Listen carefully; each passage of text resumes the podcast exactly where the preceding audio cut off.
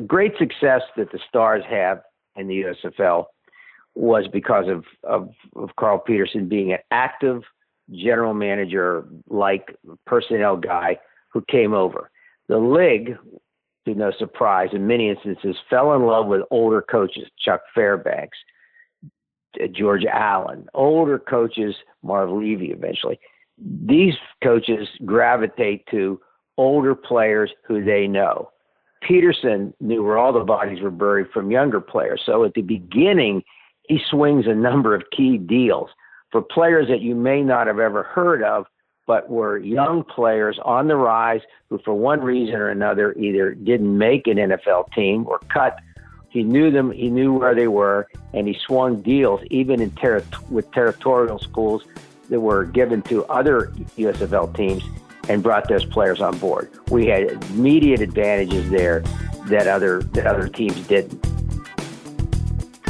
Welcome to Good Seats Still Available, a curious little podcast devoted to exploring what used to be in professional sports. Here's your host, Tim Hanlon.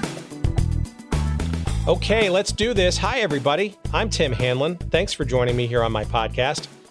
Called Good Seats Still Available. And if you haven't listened before, we thank you for giving us a try. Uh, for those who have listened before, well, you know that this is the podcast that is devoted to what used to be in professional sports. Today, we're talking about something that uh, a number of our fans have been asking for, and I'm sure will be the first of many episodes to be dedicated to it, and that is the USFL, the United States Football League, uh, which existed in the early 1980s, as most of you remember, and um, uh, had some wacky times and interesting trials, shall we say. And uh, we're going to start our little journey into that league's history uh, with our guest today, Bob Moore who is the longtime uh, public relations uh, director for the Kansas City Chiefs of the NFL and still the historian for the team today, uh, but is most interesting to us uh, as he was the, I guess he was the third ever employee of the Philadelphia franchise of the USFL, the Philadelphia Stars.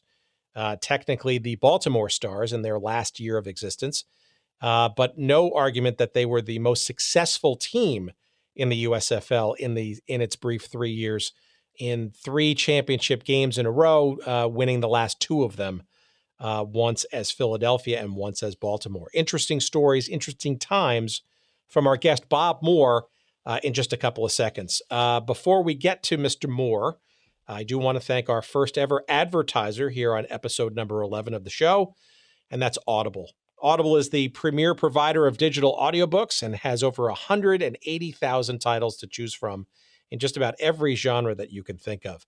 Audible titles play on iPhone, Kindle, Android, and more than 500 devices for listening anytime and anywhere. And uh, listeners to our beloved podcast can get a free audiobook download and a 30-day free trial when they go over to audibletrial.com slash good seats. Again, that's audibletrial.com slash good seats, and you can get a free audiobook download and a 30-day free trial of Audible. Uh, I can't recommend it enough. Some amazing books there uh, across many different genres. And yes, even in sports history and nonfiction, there are a ton of great titles uh, in that genre alone. But don't limit yourself to that. If you want to get to a nice spy mystery or a nice romance or even some comedy uh, or sci fi fiction, uh, you can find it all there at Audible. Again, that's audibletrial.com slash good seats for your free audiobook download and 30-day free trial. Thank you, Audible, for giving us a shot as our first advertiser. And uh, we look to many more episodes with you uh, in the future. Okay, so let's not uh, waste any more time. Let's get to our conversation around the USFL with Bob Moore here on the show.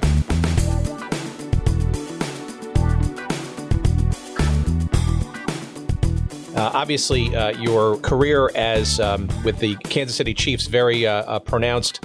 Uh, longtime public relations director and, and obviously historian over that period of time. But um, a lot of what, um, frankly, I wanted to spend some time with you on is a little bit of the prelude to that, right? Which was that sort of interesting time that you spent as the public relations director for the USFL's Philadelphia and then Baltimore Stars.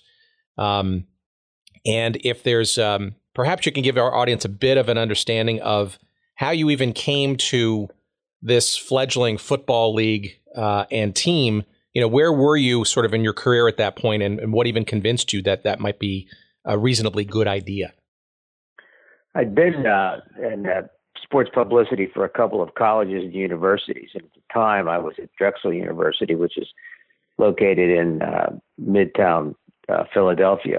I had been with the National Park Service and Public Affairs at one other time, so I was in the publicity business, so to speak. But I was at Drexel University, and in Philadelphia, there are a number of Division One colleges and universities, in which Drexel was one, uh, and probably the least publicized at the time. I had actually just gotten there uh, not too long after I was approached by um, an owner of the new USFL. I didn't know much about it at the time. Uh, the owner in this particular case represented three other, two other men. His name was Myles Tanenbaum, and what he did is they uh, had developed Kravco, which uh, was one of the largest mall develop, uh, developing companies in the United States. And there were a number of uh, other developers, as turned out, in USFL that were also involved in, in mall development. And something, of course, today malls are kind of fallen out of favor, and so consequently, at the time, it was a big deal. Uh, Chuck Newman had been a reporter for the Philadelphia Inquirer, who I knew pretty well, and uh, who had covered us at Drexel, mentioned something to to Tanenbaum that I was a young guy, and and this would be I'd be a guy he might want to uh, employ right away to get the word out because at that point there were no coaches, there were no players, there was nothing other than the fact that there was going to be a team in Philadelphia, and there was very little known about the USFL. So I, being a young guy, agreed to do it uh, for a little bit before I would take on the full responsibility. So I didn't make any commitment right away. I just did it for a little bit leading into it, and then eventually came on board when when they uh, hired a couple of more people. But I was the first. I turned out to be the first employee of the organization. Now this was circa what uh, early nineteen what eighty two. This was 1982. Um, we were operating out of uh, the Kravco offices in King of Prussia. And as I said, there was just myself and Myles. As I said, he had two other partners that were involved with uh, Kravco, uh, Harold Schaefer and um, uh, Art Powell, and there was Myles. So there were three men that were actually involved in it. So what what are your first meetings uh, with Myles and and team, quote unquote, be, be, being that there wasn't too many weren't too many people on the team. Uh, what what was the sort of uh, what was the shorthand for what you were supposed to do given that the fact that there was no league, no team, no players, etc. per se? Look, the first thing they wanted to do was clear up any problem that this was a legitimate enterprise. I mean, again, new leagues and new sports leagues, and in this particular case, it was falling on the heels of a number of years before of the old World Football League. This was not going to be another World Football League where money was in short supply. Uh, fake attendance figures uh, and the fact that it was pretty shoddy. But these men were were were very well off. They could handle the expenses, and that the first things they wanted to make sure was that these guys were able to run a business like football and make a go of it. Uh, the World League, in many instances, were, were run by a number of people who didn't have the money, and so consequently, it became something of a joke. So the first thing they were trying to do was try to make sure that everybody knew that these guys were serious players in, in sports. Uh, and the fact that could spring football make it because that was the whole basis football in the spring. Uh, those were the major issues. And we were lucky at the time because a number of the owners uh, in the USFL were in some instances as well off as some of the owners in the NFL. So hmm. that was the first major concern that that, uh, that we had to take care of. Uh, that the media and the public at large would believe that this was not some sort of a a joke or a failed project before it even began. Well, look, that's uh, that seems to be a recurring theme on on, on a lot of the exploration that we do uh, on this here podcast. Uh, again, we don't know why, but we we do pursue it, uh, and that that is a a theme, uh, a, a part of the, I guess, the sort of family tree of forgotten teams and leagues are these owners uh, who are successful in other endeavors in their careers that for whatever reason have this itch to uh, you know a plaything i guess in a professional sports team or league or franchise uh, and some other um, you know some other way to express their enthusiasm for sports and given um, financial backing to do so but are rebuffed by say the current ownerships of the current leagues. I, for example, I, I, grew up as a kid uh, hugely uh, into the New York Cosmos uh, professional uh, North American Soccer League franchise, and that was originally, uh, you know, uh, back bankrolled by Steve Ross, then the, the head of Warner Communications, and and he wanted an NFL fr- franchise himself, and was rebuffed, could not get in to that sort of lucky club, and um, and you know saw this sort of fledgling soccer thing and said, hey, maybe we can make something of that there. Um, so it, it wouldn't surprise me that uh, you had a bunch of, of, of gentlemen generally uh, looking to make their mark in professional sports and perhaps uh, not being able to do it in the more traditional way. I think that the thing that was important is that there were certainly some owners at that time who probably had that in the back of their minds.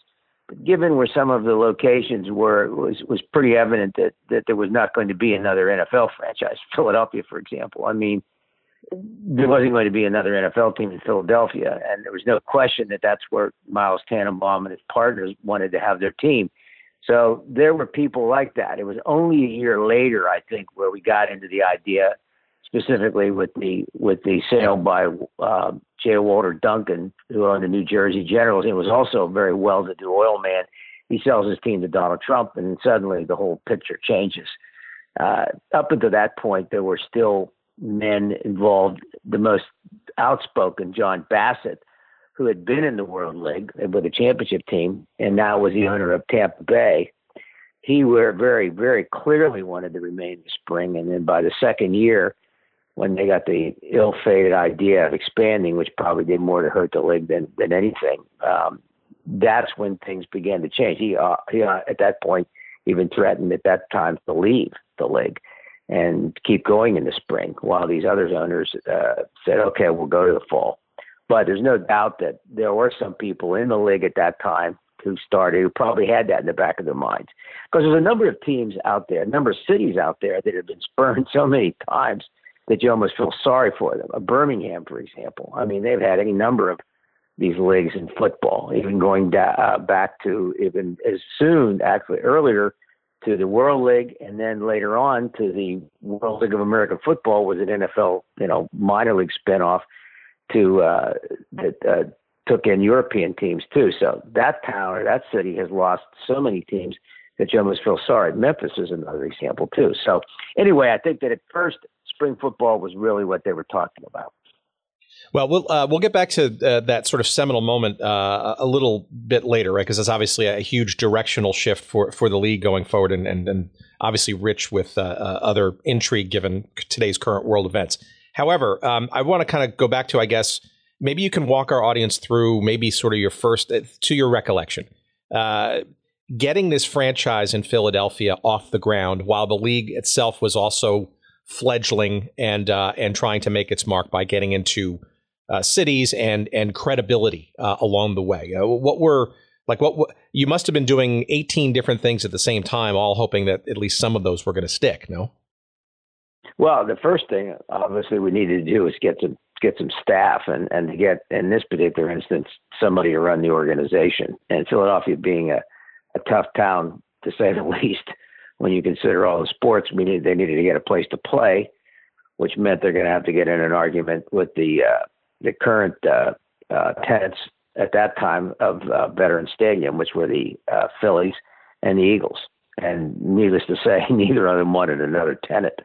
So that was a major part, uh, and had to go all the way to the city council, especially with Leonard Tose, who was fighting them all the way, and the Phillies, who probably were a little bit more generous in their in their complaints. But uh, it was nothing personal from Bill Giles, who, who ran the ran the Phillies at that time. So that was a problem there was no coach, there was no general manager, there were no marketing people, there was there was nobody. And after a while, once the conversations took place with media people that that Myles and his partners were serious men, they had to get around to doing that. Uh, the Stars kind of came at it a different way. They ended up hiring um, the coach before the general manager, which is generally not the way it goes. Uh, so they ended up hiring um, George Perles had been a defensive coordinator for the Steelers, and and and that wasn't unusual. A lot of the coaches that came over, the most obvious place would be that come over from the NFL. Perles had been uh, on all the Super Bowl teams, had been a defensive line coach, So he was actually hired before the general manager. Uh, Philadelphia at the time, the Eagles, uh, was the Dick Vermeil era, and the the guy who was most responsible for the personnel at that time, and really had been the the man who built up the organization because when Dick Vermeil came to the Eagles, they really didn't have many draft picks had all been traded away, so he had to put together a roster of free agents and uh, and what and what have you to to make much of a team. So Carl Peterson, who was his personnel guy, was the one that certainly after a few, about four or five years, they were already in the Super Bowl. So uh, he had shown. Nobody believed that Carl Peterson was going to come over and join the USFL team. No one. I, I don't think anybody in the city at the time did. And shortly thereafter, uh, Myles came to me and said, "We're going to have a press conference." Uh, the press conference was going to be to announce Carl Peterson as the uh, general manager and president, and George Perles as the head coach. Peterson at that point had looked into the idea that I better look into the fact that Perles should be the head coach before I take the job, and he did. So it was a big day uh, in Center City when they announced that. In fact, uh, as I recall, Philadelphia Inquirer, it looked like the, the kind of type that would would be uh, war ends in Europe when Peterson came over because Peterson was considered the real grab at that point. So Peterson and Perles are announced as the uh, as the the new leaders of the franchise, and jam-packed press conference uh, not too far from City Hall, and then came the fight to get the um, to get the stadium, and that went on for a while with the city council. And of course, Philadelphia City Council's famous for fist fights and everything else that taken place there, but in this instance, Myles prevailed, and uh, we were uh, we got ourselves a lease so, for, for the stadium. So that that that sounds to me like that that was sort of your credibility inflection point. Yeah, there's no question. There's no question. The, the credibility of getting uh, Peterson, at least in Philadelphia, was even a bigger deal than getting Perles. Of course, almost instantly, disaster struck because we're only in it a few months. I'm in the office one day, and Perles and I are supposed to speak at the University of Delaware, which at that time was one of our one of the schools we were allowed to have a sole pick from. They had been a Division two power at that point, and I don't want to get into too much detail on how the league uh, came up with all these different schools that each each team got a chance to be the exclusive owner of all the players that came out of there.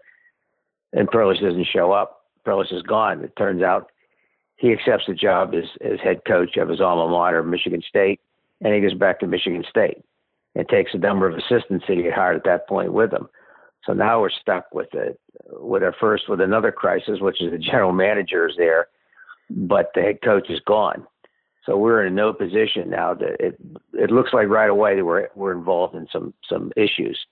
We also sued them at the time too. Myles sues the university for uh, for taking the guy, and they eventually settle uh, out of court and uh, pay the losses that that that the the team had suffered from the fact that Perles had gone.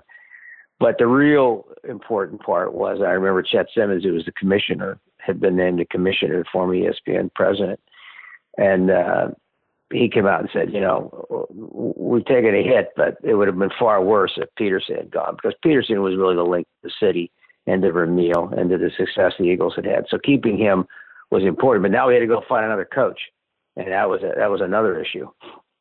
And and this was this, this was now how long before the season was actually going to start?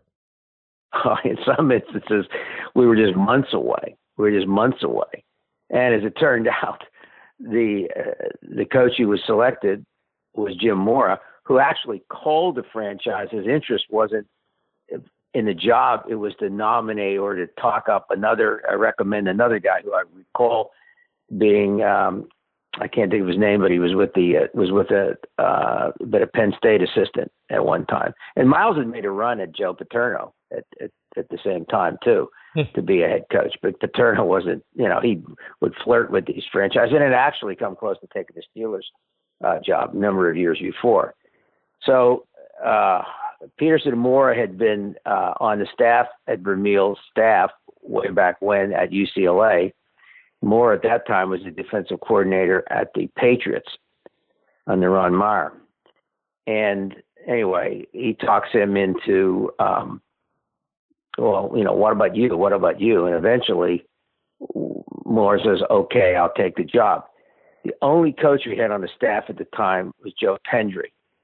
Uh, Joe Pendry had had been Perles's hire, but he had just come from Michigan State. He had been the offensive coordinator there, so he wasn't in mind to go back to Michigan State to be the offensive coordinator job he already held. When when so there was just Joe Pendry was the only person, along with myself, Leo Carlin, who had come over, uh, had one time been the business manager of the Eagles, and he was a business manager of the uh, Stars now. So he came over, and the staff just got put together. Up until some instances, Mora had never met a couple of them when we went to training camp in February in DeLand, Florida. Some of these coaches, by the way, then go on to become some of the most successful coaches in the National Football League. This staff turned out to be one of the great staffs uh, that you'd find on any uh, professional football team. And some of them were being added virtually unknown, unseen. They just, Jim talked to them on the phone. And a guy like Jim Skipper, Jim Skipper is now the running back coach for, for Carolina. Uh, Jim had never met him, but he spoke to him and he became the became the running backs coach. And we had other coaches who joined us. Some of them Jim knew, some of them he didn't know uh, that came on. But they later became, in many instances, very successful NFL assistants. And two or three of them became head coaches in the National Football League. Dom Capers, who came over as a defensive backs coach. Uh, Vince Tobin, who came in from Canada. He had been fired by the, I think the BC Lions as a defensive coordinator. He comes over and joins him, and then he later becomes head coach of the uh, Chicago um, Bears after um, uh, Ditka leaves. Sure. And so we have all these other coaches that come over. So it, just goes to show you that given opportunity, uh, some coaches who you may have just never heard of or dismissed or never got a chance, that's what this new league was able to do. But yeah, it was a very difficult time when, when you go to camp and you never met and you're trying to put together game plans uh, or try to put together, you know, your playbooks. Uh, this stuff was being thrown together at the time. Now, how, how, about the how about the players? Now, you, you did touch upon before sort of the territorial rights thing, which seems to be kind of an innovation, I guess, at the time where, you know, as a I guess a hastener to get uh, teams to somewhat uh, play by some kind of rules aside from drafting uh, and picking off from uh, from NFL and CFL uh, franchises. This sort of territorial idea where regionally you have some kind of protection or lock on players that uh, are, are, at universities that are uh, potentially of interest and or uh, worthwhile, and and um, you know first shot, I guess, at those players. Um, h- how did the team kind of come together player wise then? Well, it, it, the territorial, I can't tell you how they ever put it together because we had North Carolina. I understand Penn State, but why did we get North Carolina? Because out of North Carolina, we got a lot of really good players. Uh, Kelvin Bryant being being the best. The great success that the Stars have in the USFL was because of, of, of Carl Peterson being an active general manager like personnel guy who came over. The league, to no surprise, in many instances, fell in love with older coaches, Chuck Fairbanks, uh, George Allen, older coaches, Marv Levy eventually. These coaches gravitate to older players who they know. Peterson knew where all the bodies were buried from younger players. So at the beginning, he swings a number of key deals for players that you may not have ever heard of, but were young players on the rise who, for one reason or another, either didn't make an NFL team or cut. He knew them, he knew where they were, and he swung deals even in ter- with territorial schools that were given to other USFL teams and brought those players on board. We had immediate advantages there that other that other teams didn't, and you can see that as the other teams begin to load up on older players who had been NFL guys, maybe had been cut or retired or what have you. They were enamored with those players. So we have an immediate advantage because Peterson goes out and grabs a lot of guys who, although maybe people didn't know about, uh, that uh, that he did, and it helped us right away. The other thing was he also built from the inside out. He built from lines, offensive and defensive lines. So in the first draft, that the Stars have, he immediately takes Bart Oates and Irv Eatman. Both players go on to play in fairly long careers in the NFL.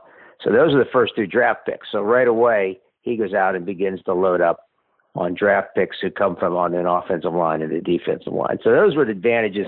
Those were the advantages that the Stars had, and I think it's the most important advantage of, of why the Stars were successful and and say more successful than anybody else. All right, but you hadn't hit the field yet, and you're you know you're no. you're you're you're the public relations steward, if you will, of this team that still hasn't hit the field yeah. yet. At, at, what point uh, do you feel personally comfortable, or or, or did you ever? Uh, in the, the weeks leading up to uh, the first game and the first couple of games with actual product on the field. Uh, did you ever question your sanity along the way? Well, yeah, but you're young and you know you're dealing with people who are young like you. So I think youth in this particular instance probably allows you to just be excited about the whole thing. The great thing about the USFL and the great thing about all these young, these new enterprises, most of the people that are involved in many instances, especially on the stars, we're all young people, and so consequently, uh, you don't worry about things. You just think it's going to be an exciting enterprise. Now, as far as how successful you're going to be, that's another story because in 1982 and 83, there are no preseason games, no scheduled preseason games, nothing. So you can't play a bunch of games before the regular season and come out and say, well, I think we're really good. We did have some workouts against some other teams. And, and in 1983, the first year, we weren't very good in them. We worked out, as I recall, against Birmingham. All these training camps, by the way, were in Florida. So everybody's down in Florida getting ready for the spring season, which was going to begin, I believe, the first weekend was March 6th, 1983. So you're down there in February trying to find a roster, trying to stumble around, see what you're going to get with a bunch of players who you don't know much about in this particular case. We worked out against a week before, two weeks before the season began we worked out against Tampa, and we played the game, as I recall, in Orlando at the I think it was the Tangerine or whatever it's called there. We get killed. It was terrible. We, the defense gets pushed around, and and we're going against Spurrier. That's he's throwing the ball about every Spurrier's the head coach of Tampa Bay. Sure. And he's going with John Reaves as a quarterback. Another old guy, by the way, but you know, a guy who had been in the NFL. And we get torn up. So the defense and then begins to carry the moniker the doghouse defense, which is where it came from because it was so awful. We didn't have any preseason games, so we really didn't know, uh, you know, how good the team was. And then the season begins uh, the first weekend in March, and you begin to see just exactly how good you're going to be. And We start on the road in Denver on a beautiful sunny day that turns into a snowstorm the night before the game. We get like 12, 13 inches of snow or something he had to clear the field. So it was it was a uh, a wild start. A team eventually we win, and defense in this particular instance uh, wins the game for us. So the defense uh, at that point uh, turns out to be much better than we thought. And then the next week we play at home opener at the Vet against the uh, the Jersey Generals and and their top guy um, Herschel Walker, who had come over in a blockbuster deal. Sure. Um, and as a Heisman Trophy winner, forego his uh, senior year and, and jumps on with the with the New Jersey Generals. We crush them twenty five to nothing, and suddenly, you know, the the whole city is kind of pumped up because the Eagles at this point are going in the opposite direction, and so whereas you got about a pretty good crowd, fifty some thousand, I think, for that opener. You certainly aren't anywhere around the attendance you're going to get for an Eagles game, but as the Eagles are beginning to slide, this new idea, this new football team, hey, there might be something about it there. So it's a great start for the franchise, uh, given where we thought we might have been when we played that preseason game. When did you think that you uh, were perhaps uh, onto something that could be of championship uh, caliber during that season? Well, I think right away because the team runs out to a to a pretty fast start. We, we lose down in Tampa, as I recall. But then following week after the Jersey game, we go down to Birmingham, and they have a pretty good team. They have Cribbs. They have they have a, a pretty good uh, offensive team, and a nice crowd on a cold night in in Birmingham at Legion Field, and we win that game. So we get off to a pretty fast start, and it turns out we're really in command of the uh, of the uh, of our division, which was Atlantic Division, which had New Jersey in it, and I have to go back and take a look. I can't remember some of the other teams in our own division, but it was certainly a smaller league than than it would be the next year. So it, right away, it was very clear this was a team that was based on defensive strength. which even in today's NFL, today's professional football, despite the enthusiasm one feels for offense, defense still in many instances is the dominant reason why teams get to get into the playoffs and why they win their division and why they get even to the Super Bowl, with some exceptions. So it was pretty clear that we had a very strong defensive team and we ran the ball very well. We ran the ball very well behind Kelvin Bryant. We had a great offensive line, much as I just mentioned. And the quarterback in this particular case was Chuck Fusina, who had come over, uh, had been released by the Tampa Bay uh, Buccaneers. Mm-hmm. And he wasn't a big arm, but uh, Peterson had gone to Joe Paterno and said, you know, what do you think? And he says, you know, you're never going to be impressed by his arm. You're not going to be impressed. But all he does is win. And he had obviously been the runner up at uh, one time for the Heisman, and uh, his team, Penn State, had lost to Alabama in that famous, I think it was a Sugar Bowl game. But he was a very competent, smart, heady guy, and uh, and had a great career as it turned out. So, in your role, publicizing this team and and trying to keep all the I don't know, perhaps I'm sure some shenanigans or stories, whatever, under control, et cetera. Um, what what is your uh, how do you feel the press not only in Philadelphia but around the country uh, was treating uh, the USFL during that first season, uh, including the television coverage? Right, obviously a shot in the arm, a huge shot in the arm, uh, by having uh, ABC and ESPN coverage. Right. I think there's no question of television coverage. You know, later on as I as I began working for the for the Chiefs, and then fell into the role of historian as I began to close out my professional career, you really see the value of television. I mean, even in the NFL or the AFL early days, uh, Lamar Hunt uh, knows that that the league is probably in, in a major problem. Major, not going to make it if it doesn't hold on to it. Once the ABC cancels, jumps out, and Sonny Werblin steps in and takes over the uh, Titans, who become the Jets if it's not for Werblin, it becomes the single most important reason that the AFL continued to exist and brings up that famous quote you hear later on from Art Rooney. Goes, after he sees that the league signs a contract, they don't have to call us Mister anymore, making reference to the AFL. Well, the same thing happens even a little bit earlier on too for the for the USFL. ABC gets into the business. Here's the thing you have to understand about what I learned about about professional football of all the professional sports that are out there that have television contracts and draw big crowds, football is the largest, but football also has the shortest season. So this plays into the the idea that if you could get a TV contract and offer more football, you can attract more viewers, and that's essentially what happened with the with the idea that you've got the former uh, the head of ESPN, Chet Simmons, as your commissioner. You've got an ESPN contract, and then you've got an ABC contract. So football is something, and this is what the owners believed. The owners believed that there were certainly more people interested in football. People would watch football, and there were also a lot of players who weren't getting an opportunity to play football, and this was what the new league would do. So, without question, that that became and then it, by being the best team in the F, in the uh, USFL as, as the Stars were, we were on TV more often. So even though our games in Philadelphia were being seen on TV in those early days, that's an important part. So people were becoming more familiar with the Stars. You couple that with the fact that the Eagles are going in the opposite direction, and although the crowds are not great, we're talking in the 20s and 30s in a massive stadium more people are seeing a team that's winning, and winning will draw more interest. Did you think that the press, both locally and nationally, was giving the league and your team uh, credibility that obviously you guys felt it deserved? I would say in Philadelphia it was, which I was surprised by because I didn't think we would. We had coverage from uh, uh, all the major publications. This was a period of time when newspapers were still carrying the, the load of coverage, and uh, everybody was coming out uh, to cover to, to see the team, to see the team. The best team in Philadelphia at the time was probably the 76ers, who at that point was the they won a championship later on. Um, the Phillies were getting better.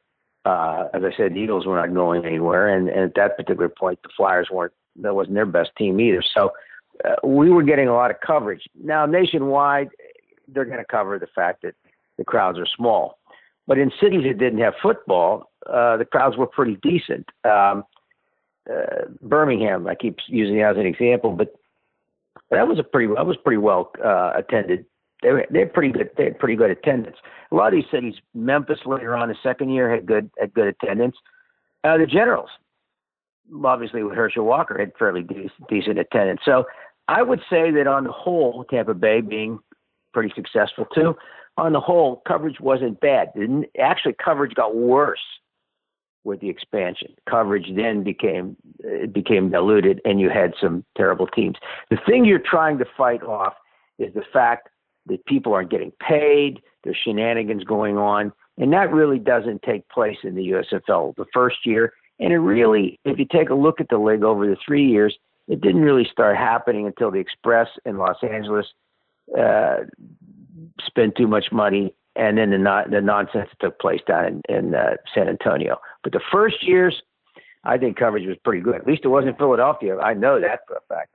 Well, so let's uh, you know as we sort of obviously the Stars you know came up just a little short in the in the championship game that first year, but in the off season though it does seem the 83-84 off season uh, it seems that perhaps some of those first uh, maybe financial shenanigans or question marks or overpaying for things and players and expenses seems to kind of maybe in retrospect or maybe actually in your day to day is starting to actually show itself, right? I mean, the generals uh, famously, obviously, sold to this, uh, uh, you know, brash, uh, shall we call him, yeah. Uh, real estate entrepreneur yeah. in New York, right? Uh, Mr. Trump, and and some other shifts and and and you know transfers and and uh, teams coming and going as well, right? So you, you, had to have a little bit of a pause there, or did you think that was just normal, you know, first year, you know, jinx, jitters? I, I think the I think the the problems the league was facing by the second year was that they were they were getting criticized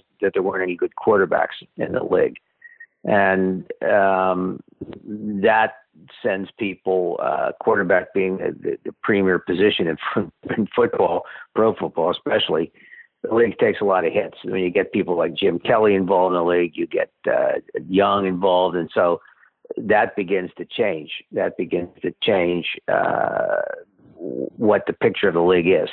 And in many of these instances, they're they're uh, guys like Jim Kelly come in, they're throwing they're throwing about every other play, so it becomes a pretty much of a wide open uh, uh, offensive uh, attack that begins to draw some interest. So right away, getting quarterbacks was was one of the big, bigger criticisms.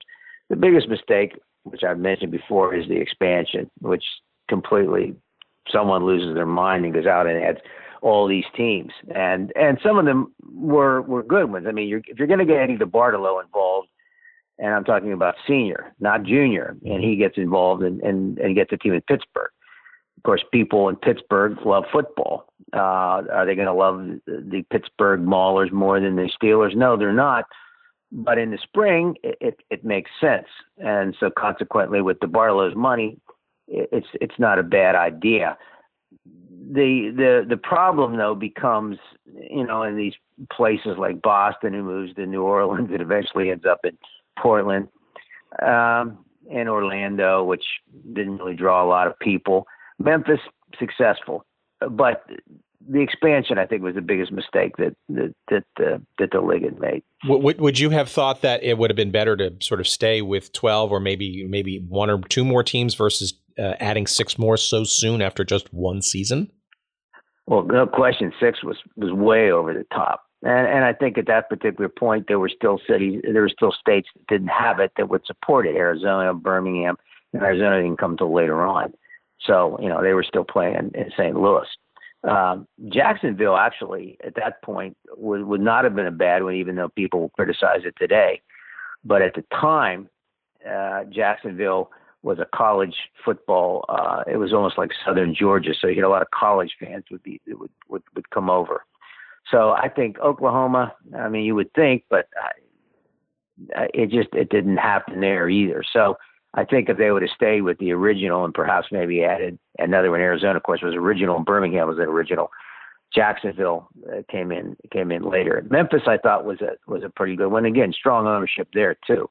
So ownership, I think, was the important thing, and maybe continuing to play in areas of the country, sort of like the AFL had done. I mean, the AFL when they start, there's only there's only uh, 12 teams, and they're playing in the same places. They're playing in the Northeast, the Upper Midwest, and on the far West Coast. There's no teams in the South. There's no teams in the Lower Midwest, and there's no teams in the Southwest. So that's one of the things that the AFL did to draw interest. That football was a much bigger sport than just the classic birthplaces of baseball and so forth. So, yeah, I think there's no question that they that was the biggest mistake though, going out and, and getting all these teams, especially places like San Antonio. You have no idea how how awful it was to play in San Antonio. And I like San Antonio. I don't think it's the same place that they're that they're talking about pro football today. We were playing in a uh, place called the Alamo Stadium, and I'm telling you, it was a high school stadium. We dressed. I recall we guys were getting taped outside on benches, and to make the league minimum of seats, there were folding chairs in the end zones. And what would happen would be there was no one sitting there, by the way. And what would happen is that the guy would go into the end zone for a catch a pass, and he would invariably crash into all these chairs. They would go tumbling tumbling down. No, it was it was it was an amazing. It, it looked like something from some some sort of period of time when um, you were playing in like sort of minor leagues. It was just it was awful, and the players didn't get paid. And then the stories began to to come out. The San Antonio team then began the stories about this league doesn't pay its players. Uh, guys are are running out of practice and getting their checks cashed right away because they're afraid it's going to bounce if they wait too long. They're actually in their uniforms heading to the bank. And that becomes the narrative around the league. And it hurts the league, even though none of us at these most of these other franchises, we all got paid. There was nothing shoddy about it. But we all know what media jump onto, which is the negative story, and that was certainly about as bad as it could be.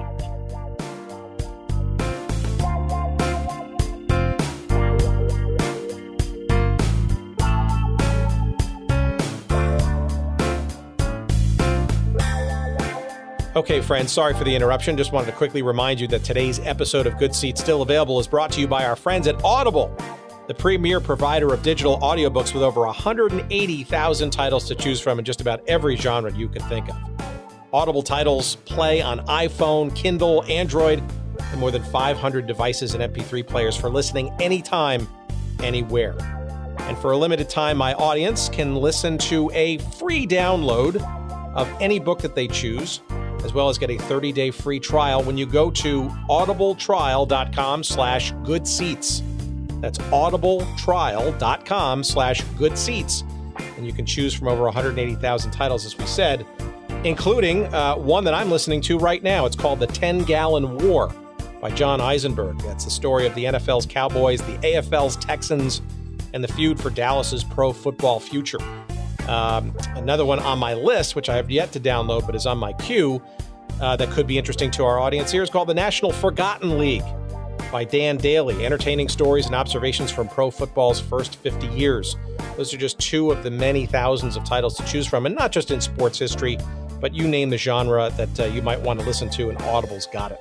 By the way, two uh, two guests perhaps that we'll have on the show, hopefully sometime soon. But again, go to audibletrial.com slash good seats for your free 30-day trial as well as your free audiobook download to try it out for yourself. Again, that's audibletrial.com slash good seats.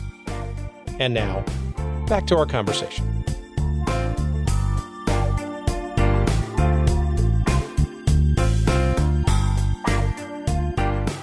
But you guys, though, were still, despite all those uh, maybe rumblings or, or initial sort of question marks, um, still obviously were quite stable, both in terms of uh, off the field and especially on the field going into 84, right? I mean, you guys had a oh. championship season that year, right?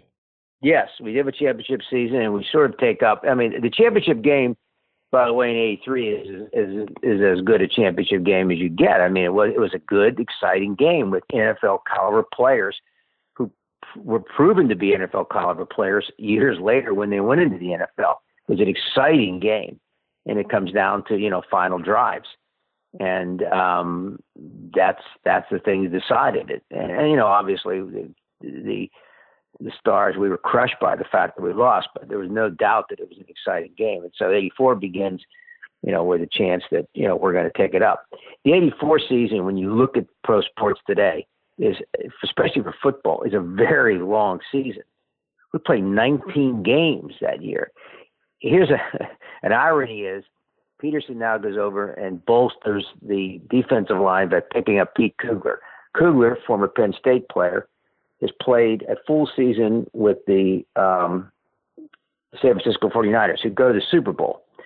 So Kugler, in effect, is playing almost two and plus seasons in a single year. He plays an entire NFL season, takes a little bit of a break, Super Bowl, and then comes after Super Bowl, and then comes back and he joins the Stars in training camp in February. Now think about that. He plays the entire uh, season in the in the USFL too. Then he goes into the playoffs, and we play uh, three games in the playoffs. We win the championship. And the day after the championship, we're scheduled to go to England to play a exhibition game at Wembley. At that point, Kugler says, "I can't go anymore. I don't want to play any more games this year."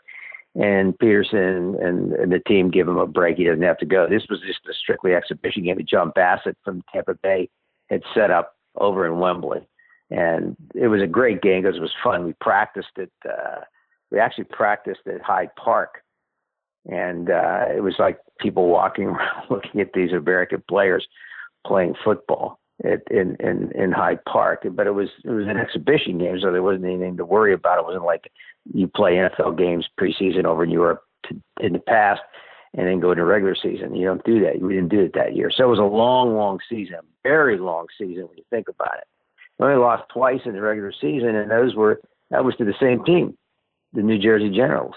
So we had a better record than the Generals going to the playoffs, so we get to host. But then the worst happens because we're sharing the stadium with the Phillies. Phillies have games scheduled. Phillies have first shot at the stadium. The team has to go in the playoffs and move their games to Franklin Field, which had last hosted a pro football game when the Eagles were playing there. Now, I don't know how familiar readers, listeners are to, to Franklin Field, but it's a it's a, beautiful old stadium, but it's very old, and there are no uh, single back seats. They're all bench seating. So we had to play a, we had to play our playoff games there. But it was so much fun. We had a pretty decent audience that for those games. The weather was great, and we win both games. We beat the Generals there uh, and avenge you know the two losses to them, and then beat Birmingham and make the final actually the players after the games we had played at Franklin Field were so excited that they had almost come to the conclusion they would rather play the regular season there. Hmm. So that takes us to Tampa Bay. And another good game in terms of attendance. The Stars were pretty dominant in that game. And then I think the game showed what happens when you get younger players playing in the summer, because by that time we're in July.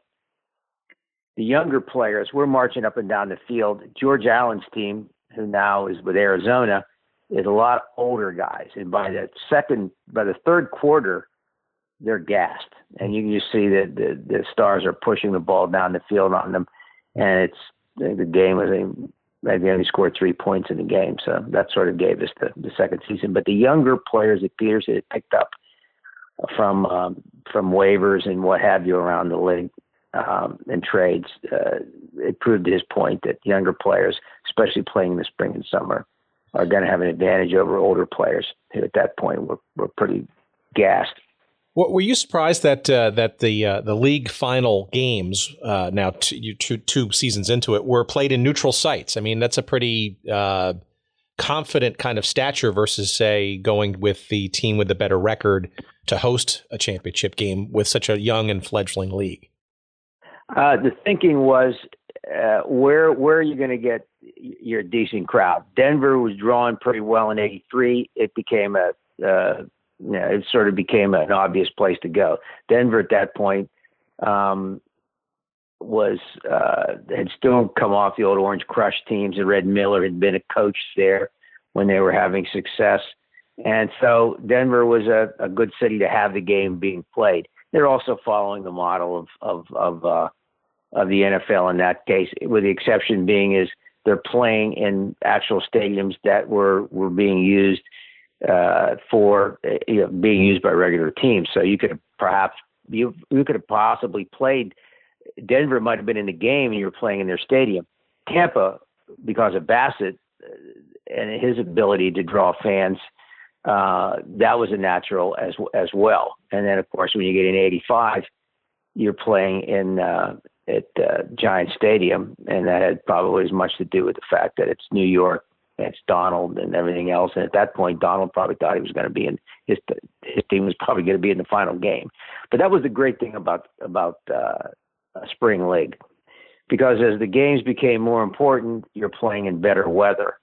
And so, consequently, um, that was one of the reasons why everybody believed that spring football could make it. Instead of the weather getting worse, it was actually getting better as you got down to more crucial games. All right, so let's. Uh, so uh, I guess before we get into the sort of crucial off season here, um, mm. it seems to me that, uh, and I was a kid distracted with other things in life at the time, but uh, it seems that uh, the the city really uh, reveled in the Stars' championship with the parade and all that kind of stuff. It really almost seemed like a major sports event in the in the minds of the Philadelphia sports community. There's no question. I mean, winning winning is, is something that, that every city every city has a pro team, but then it becomes the circumstances of what is the sport? Football, very popular sport, the most popular sport in the country, and in Philadelphia, certainly probably at that point the most popular sport. It wasn't that far removed from from the Eagles and going to the Super Bowl. Uh, the Eagles aren't doing very well stories are beginning to run in some of the local one. The Delaware County Daily Times ran a story, a fictional story of the Stars playing the Eagles in a game, and they they set up the storyline as if we're prepping for the game. They have lead-in stories over a couple of days, a couple of weeks, go on to the point that we begin to get phone calls from fans going, "How can I get tickets?" This is not. This is just a, a fake game. But people are saying, "Well, we want to go. We we want to go." I mean, this is still a, an NFL team playing a USFL team. So now, when people are beginning to equate your chances of actually competing with an NFL team, because those stores are beginning to, to, to be free, they're showing up places. And this is still a John Ron Jaworski, and still a strong team of the Eagles.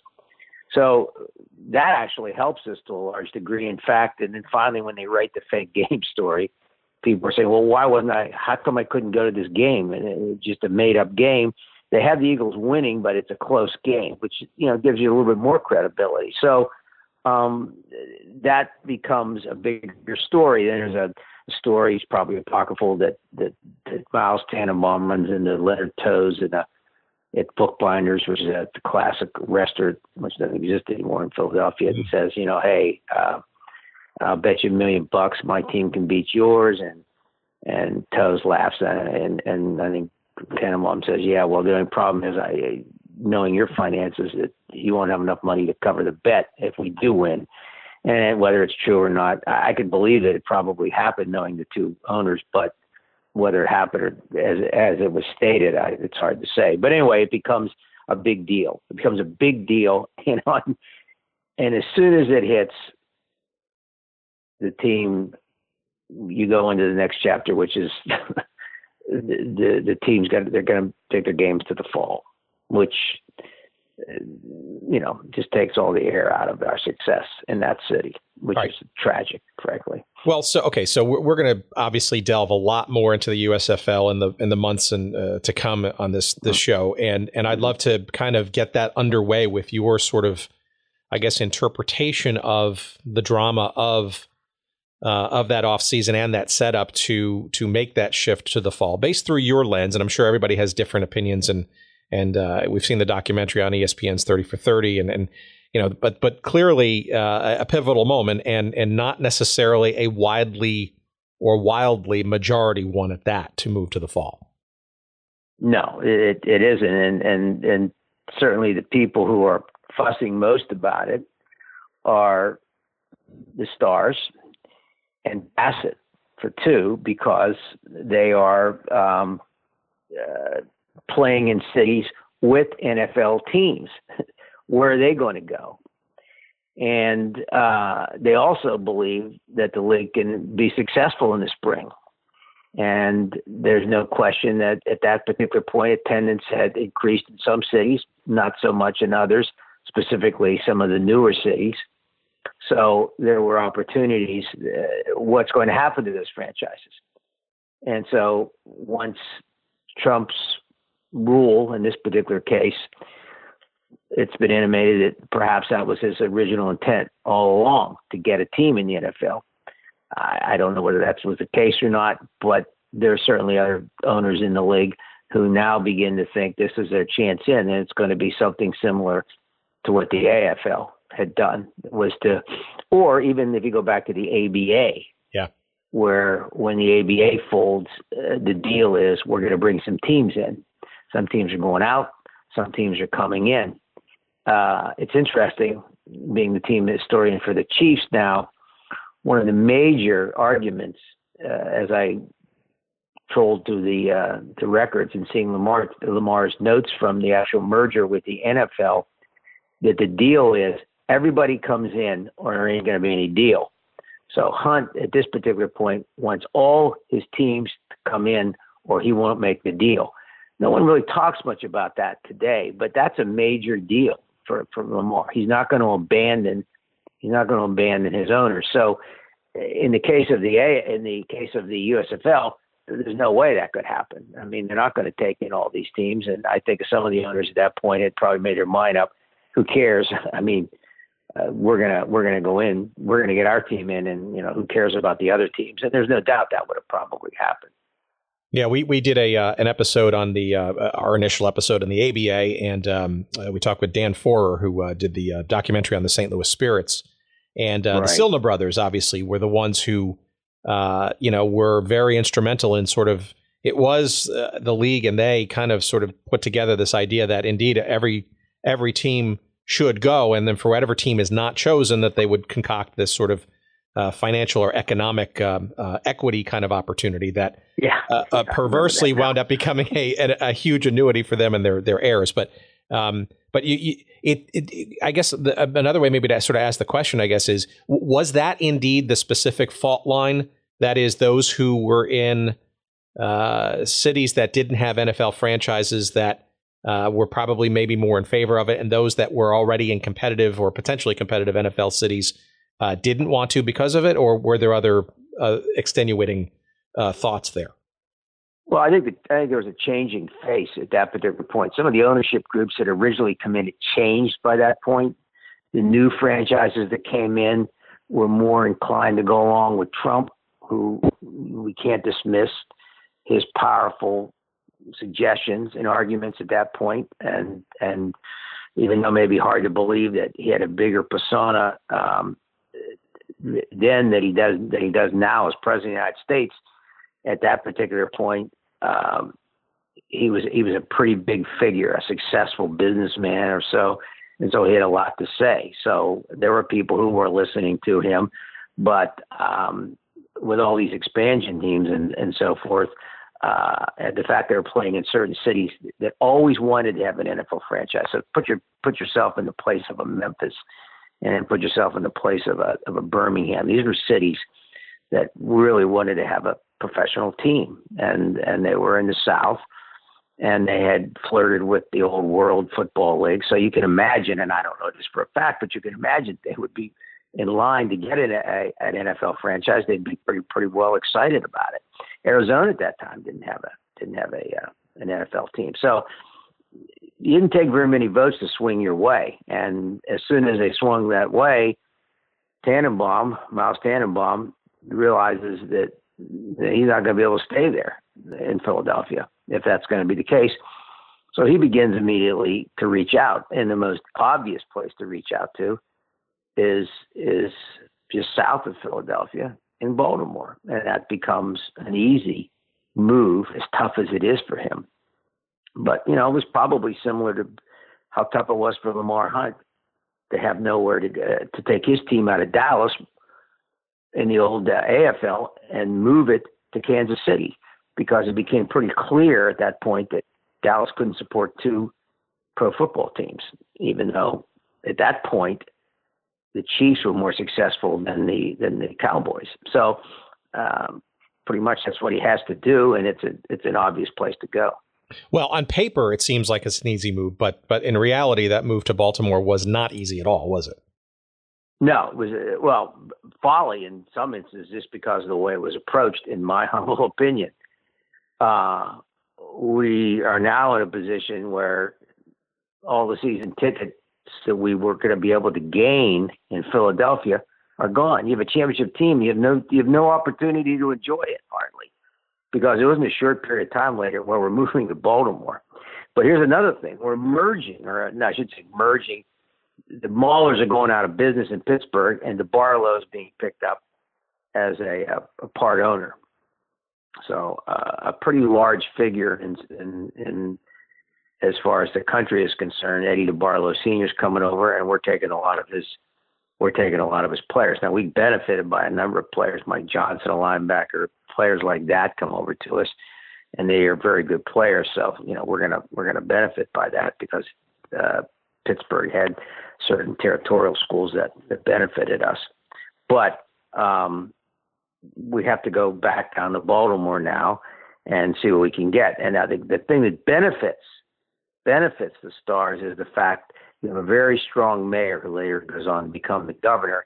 He's probably one of the most beloved mayors in the country at that time, William Donald Schaefer, who's absolutely furious at the stunt that um, that the uh, Colts had done, picked up in the middle of the night and moved. So he's what he wants a team as bad as he can because he wants to wipe out that terrible memory. So I still remember we sit in a room in Baltimore with a number of people business leaders, and Schaefer says, uh, "Okay, we're going to leave here with 15,000 season tickets. That's what we're leaving with today. So let's let's go. Let's hear it." I mean, that's the way it's stated, and they start the business start upping with season tickets. They're going to you know pick up the slack and and move it. The problem is the team, for some other reason, says, "Well, yeah, but we're not going to move the team. We're going to keep practicing." in in Philadelphia, and uh, that's where we're going to stay. We're going to stay in Philadelphia and practice there. I couldn't believe it because I said, "How can we begin to? Why are we doing this? We're going to play in Baltimore, but we're not going to be able to play, as it turns out, in Memorial Stadium, which is where the Colts were still playing at that point. We can't play there. We can't play there until the following fall because baseball's taking place in the spring. So we're going to play at the University of Maryland, Byrd Stadium, set at that point seated about 45,000, which would have been fine for, for, the, for the Stars. But I found later on that Baltimore, Memorial Stadium, uh, Byrd Stadium, where the Maryland plays, is also part of like Washington too, and many people in Baltimore see it as a Washington site. So here we go. We're going to practice in Philadelphia. We're going to have an office in Baltimore, but we're going to play our games in um, College Park, Maryland, which isn't really in Baltimore. So we lose all the season ticket holders that we were going to gain in Philadelphia from the move. We have a lease with the Veterans Stadium in the city, which we're now not going to fulfill. So we're going to get pitched out of there. Team has to move its offices to the University of Pennsylvania. So after all this work and all this success that the franchise has put together, over the first two years as the model franchise. We're going into 1985 on on the uh, in our in our championship off our championship season in something that is just a confused mess. We're not playing there. We're not practicing. We're we're not playing in Baltimore. We're not practicing there, and we're trying to sell tickets. So, fortunately, the city has come through with a number of tickets. But again, College Park ain't Baltimore. So it's a tough, tough situation. Really hurt us badly. Well, but it didn't on the field, and, and perhaps this is sort of the biggest sort of unsung story about about everything. Despite all of that league consternation, and then specifically this team and franchise wherever it's located by the minute, right? Um, right. You won the whole damn thing again. Yeah, and we start off absolutely terrible. I mean, I will say that we were six, seven, and one, I think, at one point, and and so it was pretty much the same team. The team would come down the night before the game and stay at a hotel outside of of um, College Park. we also are working with a staff at that point, for the most part, are still our Philadelphia people. We have a terrible, for the opening game, we're going against Doug Flutie, uh, who is just, Trump is just uh, signed. So we're going to play Doug Flutie. He's coming over. It's going to be a big crowd. Traffic disaster. I mean, major problem with traffic trying to get into Byrd Stadium. Got fans coming up from Baltimore. Got coming up from Baltimore. Got fans coming up from Washington. You haven't seen the team. We got season ticket holders. You're playing in a new stadium. Traffic is terrible. I bet you half the stadium didn't get in until probably the second half or the late in the first first half. Hmm. So it's a catastrophe right off the bat, which hurts us coming out of the blocks. We win the game, dominate the game, and it looks like we're off to another good good season. But we stumble coming out because of all these different changes. We're practicing at the University of Pennsylvania, but because have the strength of the character of the coaching and the players, we eventually overcome that and make it into the playoffs. Although we're going to play every game to get to the championship on the road, which which we do. We play um, at Giant Stadium against at that point the Jersey Generals, who who are um, the division champions. We beat them, pretty much dominate them, and then we absolutely blow Birmingham out down there. I mean, just defense was just incredible, and we play in the championship game, which is in Giant Stadium, and turns out to be the final championship game of of the of the league's history. But again, very competitive. All three championship games in the USFL are worthy games. They're both they're all exciting. Um, so, how do you uh, spin the story during '85 about you know the league going to the fall, and you know how do you? I'm sure that the questions and the speculation really, especially given that you're you know, basically have relocated a franchise. Um, what is the theme? What is the the the, the dominating uh, uh, narrative? I guess. Uh, how do you, as a public relations professional, uh, handle sort of the management of that of that story and in the background lawsuit. Well, lawsuit is is you know the the lawsuit is being pushed by the attorneys that uh, the NFL has a as a competitive advantage. If you go back and you take a look at the history of these kind of things, even going back to the uh, to the AFL, the early days, the AFL is involved in a number of lawsuits with the with the NFL too, based on the fact that that they they're a monopoly and that other places are being denied the chance to to to uh, to have a league and to and to play. And there's certainly been other leagues out there.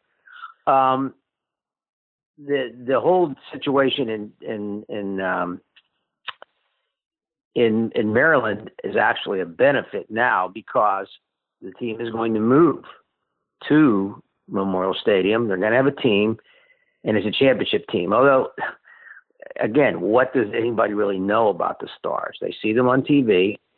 We actually are being covered by reporters who are forced now to who are forced in 84 or 85 to go all the way up to um, to um, Philadelphia to watch practices, which they don't do, by the way. I eventually had to run back and forth, running video of, of practices and taking them back, conducting interviews. I'm doing stuff now that I never thought I'd have to do. We have reporters from the uh, Washington paper who refuse to cover the Baltimore team because they think it's beneath them. They're used to covering the Redskins. We're not going to cover this shoddy league. So we have a lot of disadvantages. And now you're going to go out of business for almost a whole year until you start up again. So now players are beginning to get a little antsy, and and no one's quite sure that they're going to be back again. So I do remember the final game in '85 at the USFL championship game. And imagine how you feel. You're in the final game, and the, the players from from uh, Oakland who were playing that game, which was a merger between the Michigan team and the Oakland team, the front office people, instances, have already been told that they're going to be let go. So there's this sort of a depressed look of many staff members because they don't think, even if they win the game, I mean, they're not going to be they're not going to be employed any longer. So it's hardly the way you really want to you really want to finish. And it was sort of a letdown, to be perfectly honest with you, in some instances. So eh, it may be easier in Baltimore because we're now got a franchise, even though we didn't do the parade down there like the city wanted. and the whole set of circumstances going into that year very very difficult. As far as the as far as the trial's concerned, everything's hanging on it, and, and that's a hard thing to know because you don't know what's going to happen, and you could be confident, but what if you lose? Because at that point, you become pretty much assured that if you lose, eh, there's going to be casualties. A lot of teams are going to go out, they're going to get dumped, and then of course, every man for himself. You're kind of hoping maybe if that even if that happens, you'll be you'll be taken into the league, but you do, but you don't know. So did you really did you honestly believe that maybe that that final game and did others believe that that could be indeed the last game of the league or was that just more in hindsight now of course in obvious I think there were people who believed it. There are people who believed that was probably everybody began to look around and say, you know, maybe we better take care of ourselves. Because then what happened is you began to lose players. Players began to be everybody knows that at that point we started losing a few players. Their agents got a hold of them, contracts are coming up, contracts are down you think some of these owners are going to pick up and and and sign on another contract with some of these players, knowing that if we lose this case, well, we may not be in business anymore. So they're not going to extend them. So there's waiting around, and in the meantime, we begin to lose guys. They begin to disappear. Your championship team begins to lose players. So you know how that thing works. As soon as a couple go, you begin to get a few more thinking about it, and pretty soon you begin to you begin to lose your confidence that this is this is really going to really going to happen. So we began to lose people, including me. I began to lose. You know, I better start thinking. You know, I mean, I'm living in two places at that point. I live in Baltimore. I'm going back and forth to Philadelphia, but I'm living in Baltimore. We have an office in Baltimore with staff living there and, and working and selling tickets. But you know, everybody starts thinking, you know, I got to get we may not be able to make it. So yeah, there, there's all sorts of doubts at that particular point. And and remember, here's the narrative: another failed league. You know, we've been through this before, and and and it was such an exciting league at that particular point, and there were so many exciting players. And the NFL and the NFL teams are beginning to lick their chops because they're going to get a chance to get all these players, and and uh, even some who had been in their league and not made it, but have proven they can play pro football, maybe never given a chance, they're going to have chances to go back. So uh, it's it's pretty well uh, by that point. Uh, there's a lot of doubt.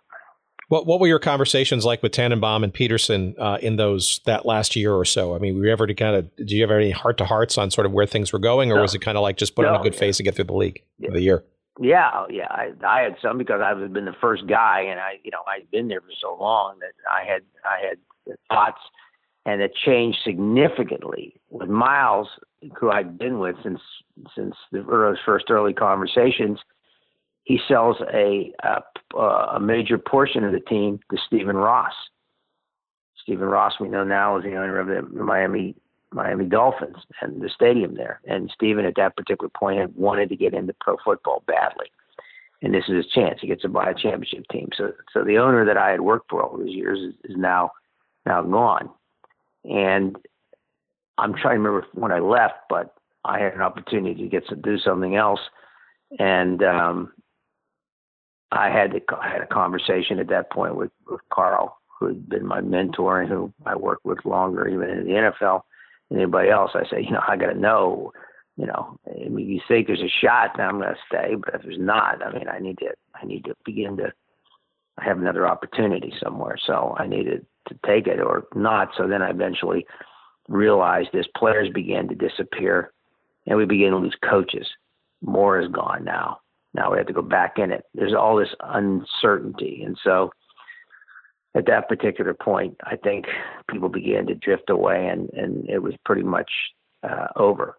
But it, the, it had become difficult as soon as the expansion and some of these other teams and the decision to go to the fall pretty much we had to we, we continue to make it in the spring. Fall was going to be a problem. Do you think, and and then we'll sort of put a coda on your USFL career because who who wants to uh, uh, dwell on on completely negative uh, endings here? But do, do you do you think if if um, if the league had stayed in the spring, despite its other financial issues, that it could be could have been further viable uh, for a period of time longer, maybe even to, till, till today? Yes, it could have been. it could have been because the level of play was better. We were still getting uh, younger players. Uh, I think somewhere along the line, you'd have probably had to uh, make some decisions on. You couldn't go out and do what the Express did and give Steve Young the largest contract in professional sports history and have nothing to back it up. And you, you go into Los Angeles and you're playing. Eventually, you move the, move the games to a junior college because you couldn't fill up the, the Coliseum anymore. And, and yeah, I mean, you would have had to have begun to look at it a little bit different. But we've been through enough of these things to know that there's still an opportunity to draw fans. Soccer has proven that. Soccer proved it by moving into stadiums that could house it instead of going into these large football stadiums where you know the the stadium looks half filled and it's it's a downer looking around there. But now they go to their own specific stadiums and they they continue to succeed. Look at uh, even how long um, something like um, indoor football has had lasted. I mean, it lasted a long time. I think yeah, it could have been. And the NFL today is looking for uh, a possibility of having some sort of system where they can develop players. While whereas it may not have been like the USFL, the USFL could have continued to exist in that particular uh, fashion in the spring, because football would have still drawn a television audience, and it would have kept it alive, but not wildly expanded in these large contracts that could not have existed. It would have had to have been something a little bit different, but it would have lasted a long longer than three years, no question. No yeah, question in it, my it, mind. It seems like the springtime, uh, the, the, appetite for spring football, whether it was NFL caliber or or just short of that, um, you know, just from an economic perspective, seems like it it could have been viable. excuse me, if oh, you know, yeah, there's no question. In fact, you're still having that conversation today the networks want more football. They don't want football to end in uh, whenever it ends. They want it to go. They need a few more months. They'd like it to be longer. I mean, the, the idea of an 18, uh, you know, game season, although players balk at it, yeah, but to this point, the the networks are willing to pay for it. Uh, they would like more football. So yes, there's no question it could continue to exist. I mean, the number of people who today tell me they saw the 1983 Stars versus Chicago, that crazy playoff game, and went into you know another overtime, uh, and they were watching it on the beach at the Jersey Shore on little you know TVs and so forth. They had dragged down there. It's probably a, a lot of these are just made up stories, but it shows that football can, can, can continue to do it. There's no question. I mean, he could have continued to do it, and it's still a conversation we have today. Well, uh, you clearly stayed in the football uh, world. Um, do you want to kind of give our listeners a little bit of a, a, quick overview of, of what you segued into over time and, and your longer career uh, with uh, with the Chiefs and uh, and the and the Hunt family? Well, I guess you could say, like many of the players in USFL, despite not going in there right away, um, I left for a while and, and went. Actually, was a press secretary for a failed gubernatorial run uh, in in uh, in Pennsylvania. The guy was running who I'd known, and he asked me to come on board. He was also a large developer, and I went and worked for him for a couple years until I got a call from Carl Peterson, who stayed employed uh, through a his contract uh, with Stephen Ross, as it turned out, uh, who had the majority owner of the of the Stars at that point, and he still worked for him. And so, Carl Peterson gets a phone call that um, that they interview him, and, and by December of 1988, he's already on board secretly, and uh, with the uh, Kansas City Chiefs. At that particular, that particular point, the Chiefs had gone through roughly 20 years in the wilderness. They had had very bad seasons, and, and attendance in some instances had gone down to as low as 11,000 to 15,000 fans. Talk about the USFL uh, in a 79,000 seat stadium in Kansas City. So memories of the great Chiefs teams of the AFL days at Municipal Stadium are largely forgotten now. And Peterson is hired because he has proven with the Eagles and with the stars that he could build a team from scratch, which is pretty much where the Chiefs had found themselves at this point. So Peterson begins to put together a staff. So the obvious place he starts is people who, who had worked for him in the Stars, I being one of them. And since there were only three or four of us at the beginning, he asks me, and I had left at that point to, to get back in it. I didn't know we were going to Kansas City. I thought we were going somewhere else. But uh, we begin a similar rebuild now in Kansas City in the Midwest in 1989. And again, the strength of the organization is in the two top guys, and in this case, the owner too, with Lamar Hunt and with um, Carl Peterson and with Marty Schottenheimer. So at that particular point, um, we begin probably one of the most successful decades in the last 30 years in the NFL, which the team runs off 100 victories in the decade of the 90s. You know, the only missing ingredient is a championship game and a championship Super Bowl, which I think is the biggest disappointment. But the team becomes in about four years the uh, attendance leader uh, in the NFL in one of the smallest cities in the National Football League. So uh, numbers of players come in, and, and it becomes one of the great game day atmospheres in the in the league. So, um, and it lasts that long, a lot longer, probably longer than one would imagine, given the fact that if you don't win the championship somewhere along the way, that people begin to lose hope and don't go. But they don't, they never seem to lose hope in Kansas City, and it goes all that way into the 2000s when when there's another big change. Um, and you've segued uh, uh, and in parallel too as being um, uh, essentially the team historian for the for the team, uh, mm-hmm. but also uh, because of that, I guess entwined the sort of I guess the uh, curator of all the sort of sports um, you know memorabilia and and writings of of the originator of Lamar Hunt. Um, have you learned what have, is there anything you've learned sort of from sort of that those historical uh, curations, so to speak, about professional sports in general, or pro football in particular, or just about about life, I guess, uh, as you sort of segue your career into uh, semi-retirement. Yeah, I, you know, getting a chance to go into the uh, the historian element of it as I was getting into my late sixties, it gave me an opportunity to continue on and not having to chase players down a hallway to do interviews or something isn't it not something I was necessarily that interested in anymore.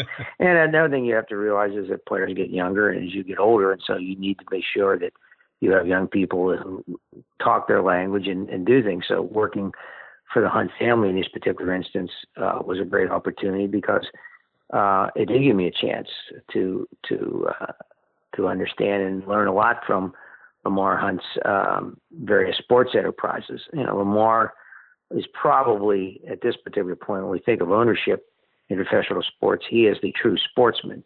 His interest is is in the games themselves as much as anything else, and he was very interested in marketing the games. And so, consequently, as I mentioned a few minutes ago, the whole idea of soccer's um, uh, growth in this country, in Lamar's mind, was linked to stadiums having their own stadiums and developing developing their own players.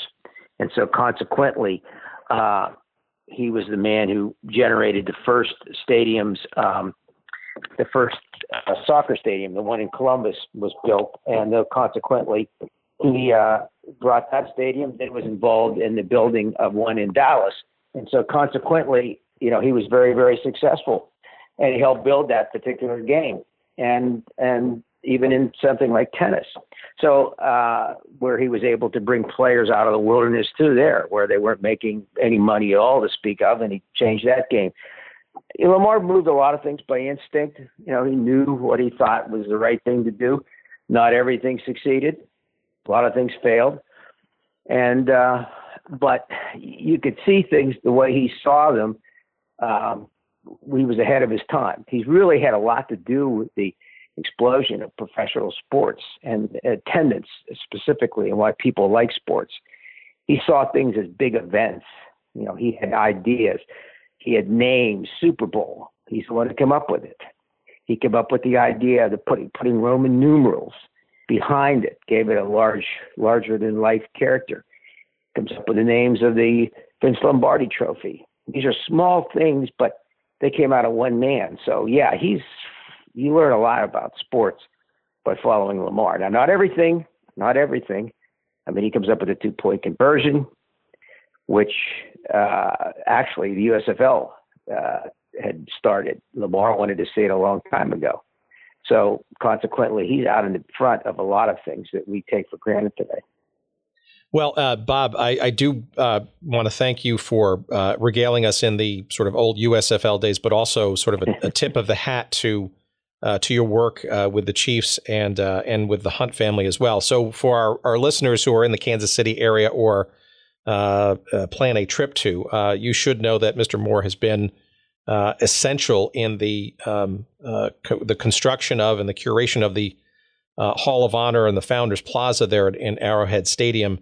Uh, Bob is also the the person who is in charge and oversee in charge of and oversees all the archives for the team, as well as the uh, the papers of of Lamar Hunt, especially as it relates to uh, his sporting uh, endeavors. And I guess Bob, one last question is: uh, I do know, and I see here in your bio that uh, you were responsible for producing or directing or or some other aspects of two documentaries. One basically about the life of the sporting uh, uh, background of Lamar Hunt called Games, and in particular, specifically something called World Championship Tennis, another documentary about that pioneering effort. Um, despite my best efforts, I cannot find where those two films might be. Do you have any idea where super fans could find those?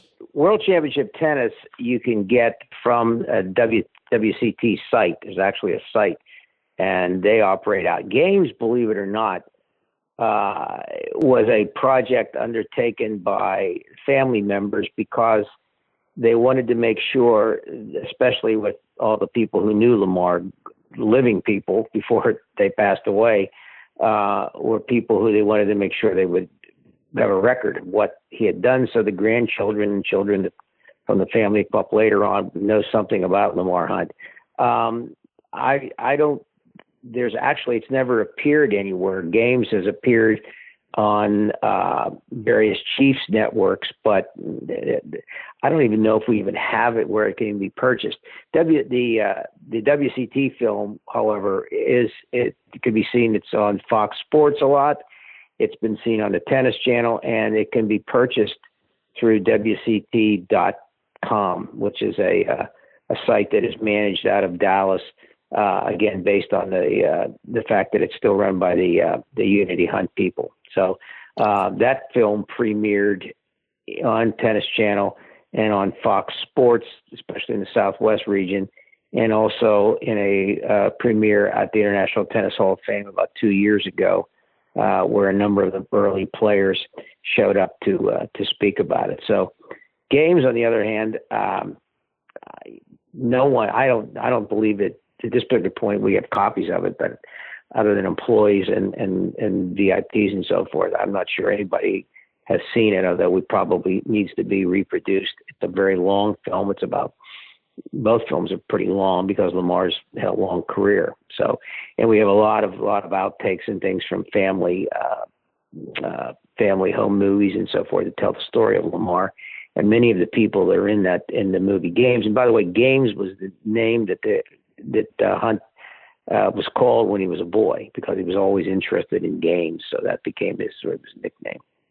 All right, so we're going to put that out to our listeners that uh, we need to a find where games the documentary is, and b uh, try to figure out some kind of way we can get it into wider distribution or perhaps maybe yeah, an event or something around it. Yeah, I agree. So you'll be surprised that our listeners, even though we're only uh, 10, 11 episodes into this, Bob, the passion uh, is uh, palpable out there. And once we strike onto somebody else's passion, uh, they're not shy about telling us uh, how we can go further with it. I, I agree. I think it's great. I think it's great you're, the job you're doing. Thank you very much, Bob. I can't appreciate it enough. Thank you so much. Okay, you bet. Take care now. Bye bye.